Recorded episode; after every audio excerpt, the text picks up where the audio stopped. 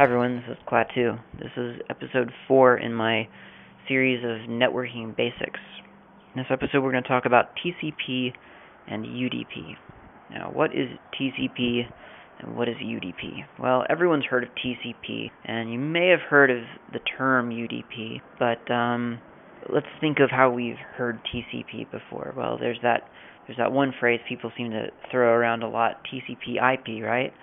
Well, what people don't necessarily realize is that those are actually two separate protocols. TCP is one and IP is another. We'll talk about IP next episode, episode 5, but uh, for this one we're going to concentrate on that first part. So TCP is a really common protocol uh, of, of getting data around, uh, as is UDP, and they both operate entirely on the, uh, well, in the OSI model in the network layer it's that stage uh, in the network process where data is being transmitted from one network to another, or or I mean even within the same network. But it, it is that uh, it's that process of, of where the, the data is being uh, transferred. So let's let's talk about TCP first, and then we'll talk about UDP, and we'll talk about why one would use one or the other, or why one wouldn't use one or the other. Uh, TCP stands for Transmission Control Protocol. There are some characteristics of TCP. It is um, it's full duplex. It is connection oriented, and it's a reliable protocol. What on earth does all that mean? Well, full duplex, we call it that because it sends and receives information simultaneously. So it's a full duplex protocol. Connection oriented uh, because it establishes what's called a virtual circuit. Virtual circuits are kind of cool, and we'll go over exactly how they occur. But know that that's something that TCP does. It establishes a virtual circuit, and so we we we, we can refer to it as a connection-oriented uh, protocol. And we call it a reliable protocol because everything that is sent via TCP is confirmed. It is always, there are checks and double checks and cyclical redundancy checks to make sure that the information that was actually sent was actually received in the way that it was supposed to be received. TCP, of course, and I think we've kind of mentioned some of this before, TCP breaks the information that you're going to send into little segments and it numbers the segments and it sends all these little segments one by one to a remote location somewhere so it leaves your local machine and goes off to some remote machine, maybe a server or maybe just another computer on on on the office in the office next door or whatever. The remote machine takes all these uh, all these little segments of data. It looks at how they're numbered and it is able to thereby make sure that it's got all the information and and, and is able to then connect them all back together, put them back in the correct order.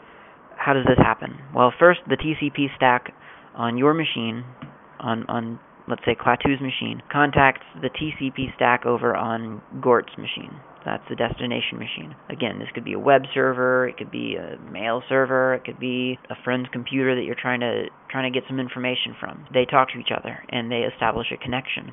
And that's the virtual circuit. So there's a little handshake going on there and, and you've now got a a connection so the Gort's machine knows that my machine is going to talk to it in a moment. Um, they establish among themselves what information is going to be sent and you know how much that information is going to be, like how how, how much data that really is going to boil down to.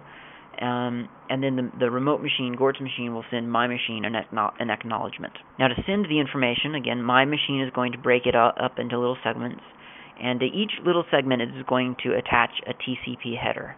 Now remember, I know we've talked about this before. Remember that network sending stuff via these networks is a little bit like a space shuttle lifting off from our great planet here uh, and going into the great far reaches of outer space. Because um, what happens when you see a shuttle take off, right?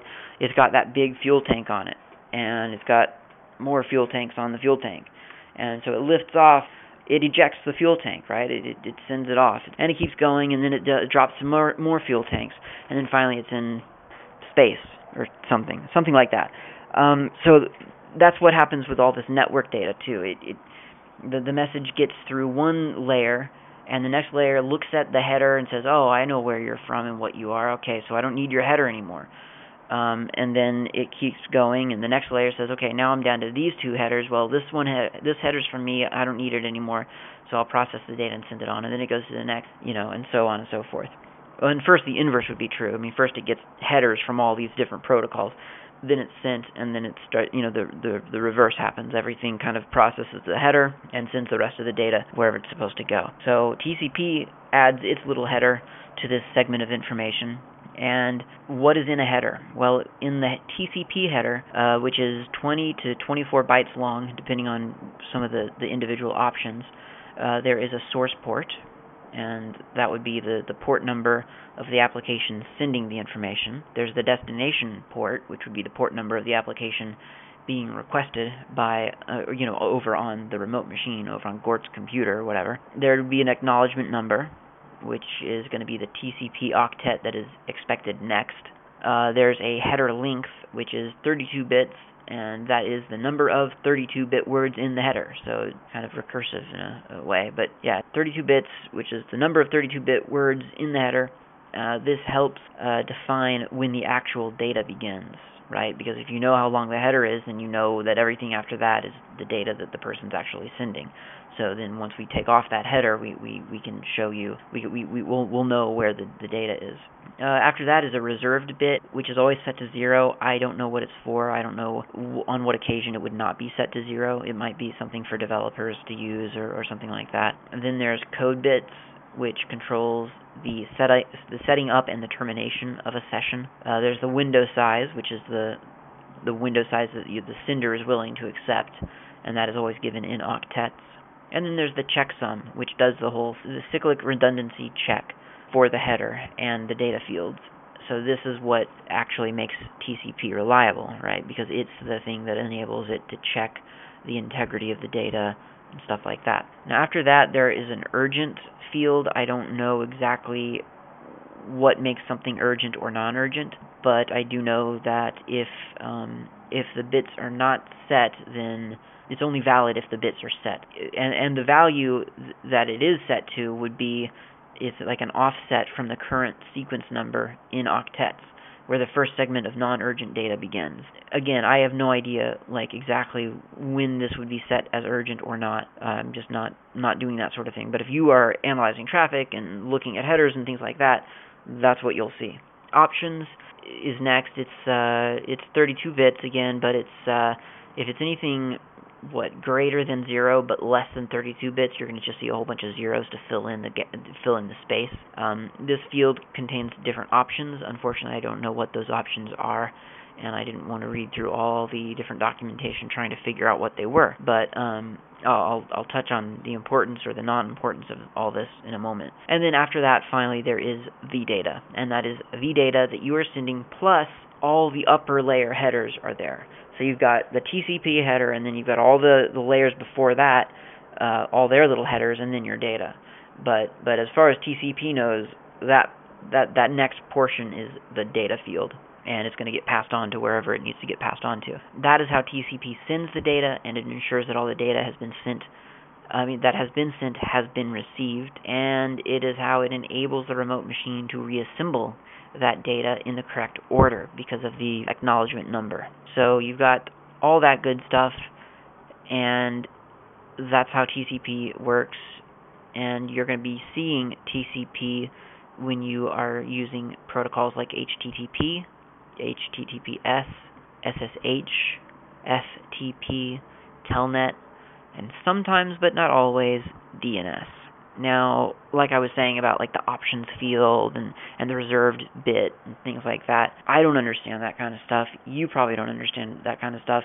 And the importance of understanding it is questionable because you are not you and I, the the regular user, we're not going to be messing around with that kind of stuff, nor are we even making the call over whether we want to use, for instance, TCP or UDP under normal circumstances. There are some applications which can use both, and you can choose between the two.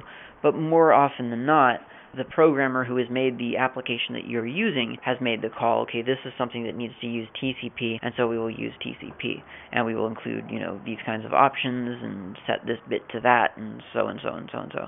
So it's, um, it's it's really a question of, of of how deep you need to understand some of the technology or versus how you just need to know that the technology is actually occurring.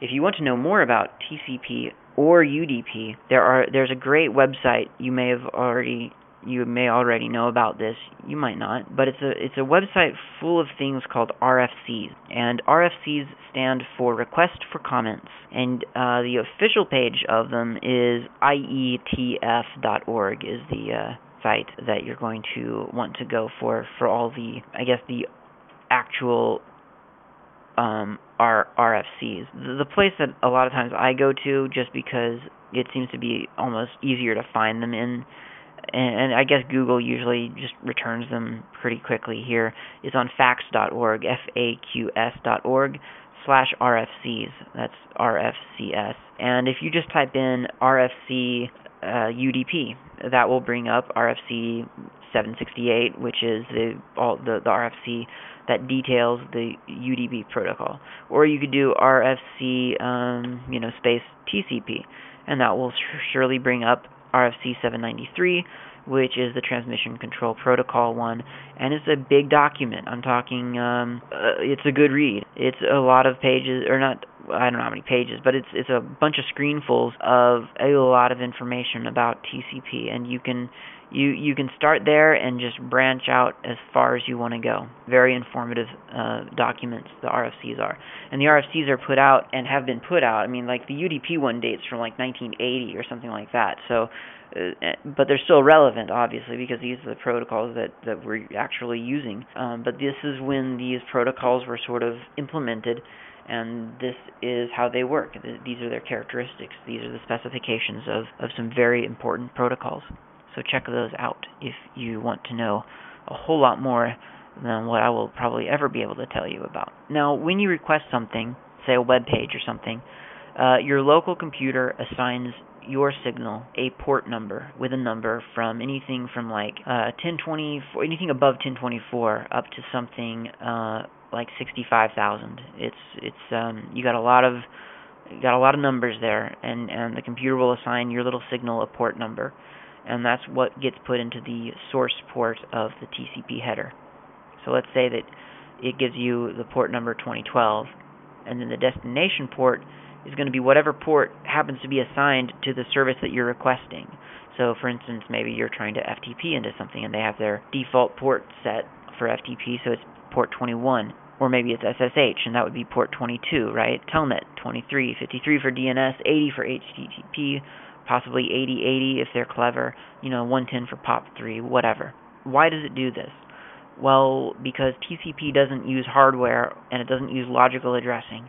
So they need to use a port number because, you know, they need two distinct ports to identify the two entities sending messages back and forth. So that's the importance of the source and the destination port number. So all of this happens with an overhead, right? I mean, TCP doing all this kind of work as you can even tell just from the header file, it, it does it it carries with it a certain amount of uh, it's gonna it's gonna burden your network to a certain degree. So what happens is that when people want to use a uh, they're writing an application, you know that that interacts over a network, they decide, well, I don't really need all the features of TCP. I can use the much simpler and what would be called a thin protocol called UDP, and that's that stands for User Datagram Protocol. Again, the RFC for that is 768, so you can check that out if you want to. UDP does not sequence its segments. Okay? It sends a segment out and forgets about them. It just sends out the information. It doesn't wait for confirmation. It doesn't want confirmation. Therefore, we call it, well, it's not a reliable protocol which doesn't mean that we wouldn't ever use UDP because it's just not reliable. It'll break. No, it just means that it doesn't it doesn't send and then wait for confirmation. So TCP is called reliable protocol. UDP is not a reliable protocol, but both are used just as much as the other one. It's just that one does wait for confirmation, one features the fact that it does not wait for confirmation, and that's a good thing in some cases. UDP also does not create a virtual circuit, meaning that it's not going to contact the destination computer before sending the information. It's just going to send the information. Good to know. The segment format for UDP is a lot simpler than the TCP format. It's got a source port, it's got a destination port, it's got the length and the checksum, and then the data skips over everything else. That's all there is. Now, some UDP signals aren't even sending data; they're just probing the network. So sometimes there's not even a data. You know, there's the the, the data the data field would be empty. So UDP does, however, run a cyclic redundancy check, and that relies on the frame check sequence. So you're going to see frame frame check sequence data if you are going to look at UDP signals, but it's still it's not waiting for like confirmation or anything, but it is it does have that cyclical uh, cyclic redundancy check in it. And the things that are that are using UDP that you that you'll see are, for instance, POP3 TFTP, which is the lightweight version of FTP, um, SNMP, and sometimes again so does DNS, and a lot of times news services do as well for like in news groups. So if we broke it down into really simple simplified terms, well, I mean, first of all, TCP is, is a little bit heavier. It's going to burden the network a little bit more than UDP. And simple terminology, well, TCP would be like talking to someone in class, right? If you're in a classroom, you guys are talking, and you get feedback from them immediately, right? You, whether it's body language or just like, uh huh, yeah, oh really, oh is that right? You know, that kind of thing, like that kind of inane feedback that you get from people just to identify that yes they're hearing what you're saying uh, they understand what you're saying. Um, if they don't get something if they if they miss something that you said they'll they'll say what what's that? What did you say? Something like that you know? So they'll you get that feedback. It's a very interactive process I guess. And you'll you'll stop you'll modify what you're saying in order to accommodate the fact that they missed something. You'll you'll retransmit some information if needed now, UDP is more like me talking to you right now over a podcast. I'm sending out the message. I have no idea who I'm talking to. I don't know that you're listening. You might not have even downloaded this file. You might not be hearing it at all. Um, or you may be listening to it. You might not be understanding what I'm saying. Maybe I'm talking too fast, or maybe I'm being too vague, or I'm being um, I'm uh, not being clear on something. You can sit there and ask me to repeat something as much as you want. Uh, you can try it now if you want um, and I won't do it. That's how UDP works in a way. It's a signal being sent out, and that's kind of the end of of of of that transaction. It's it's being sent, and and if you get it, you get it, and if you don't, you don't. So that is TCP versus UDP, and those are again both protocols that operate on what would be called the network layer in the OSI network model, and these both use the IP protocol as always, this is a podcast created by and for the community. So if you want to do an episode for Hacker Public Radio, all you have to do is either ping me or Enigma or Wintermute and tell them that tell us that yeah, you've got an idea for a show how about if you do an episode on such and such and then you can do it and send it in to us. If you can't reach either me or or enigma or wintermute just do the episode and send it in uh, and and and email us and let us know that it's that it's ready or email it to us or whatever you need to do. Post it somewhere and then email us a link whatever. If you want to do something on networking like for this series the networking basics series by all means feel free. Uh, i'm i've gotten like i think two different emails about people who who might be doing an episode that will tie into this little series of networking basics. I would love to hear from other people who have more experience or different experience or whatever with networking. I think that other hosts within the networking basics series would be fantastic. I would love to hear it. So please definitely just send it in. Or if you catch me with some kind of misunderstanding or, or an error or just not being complete enough, send me an audio comment and I will play it on the next episode or make a comment in text on the Hacker Public Radio site under the under the actual episode. Uh, do whatever you need to do to, to either correct me or add to what I'm saying or clarify or give another example, whatever. So, yeah, contribution and collaboration is always welcome. So, thanks for listening to Hacker Public Radio. Uh, and I will see you next time. Thank you for listening to Hacker Public Radio. HPR is sponsored by Caro.net, so head on over to caro.net for all your hosting needs.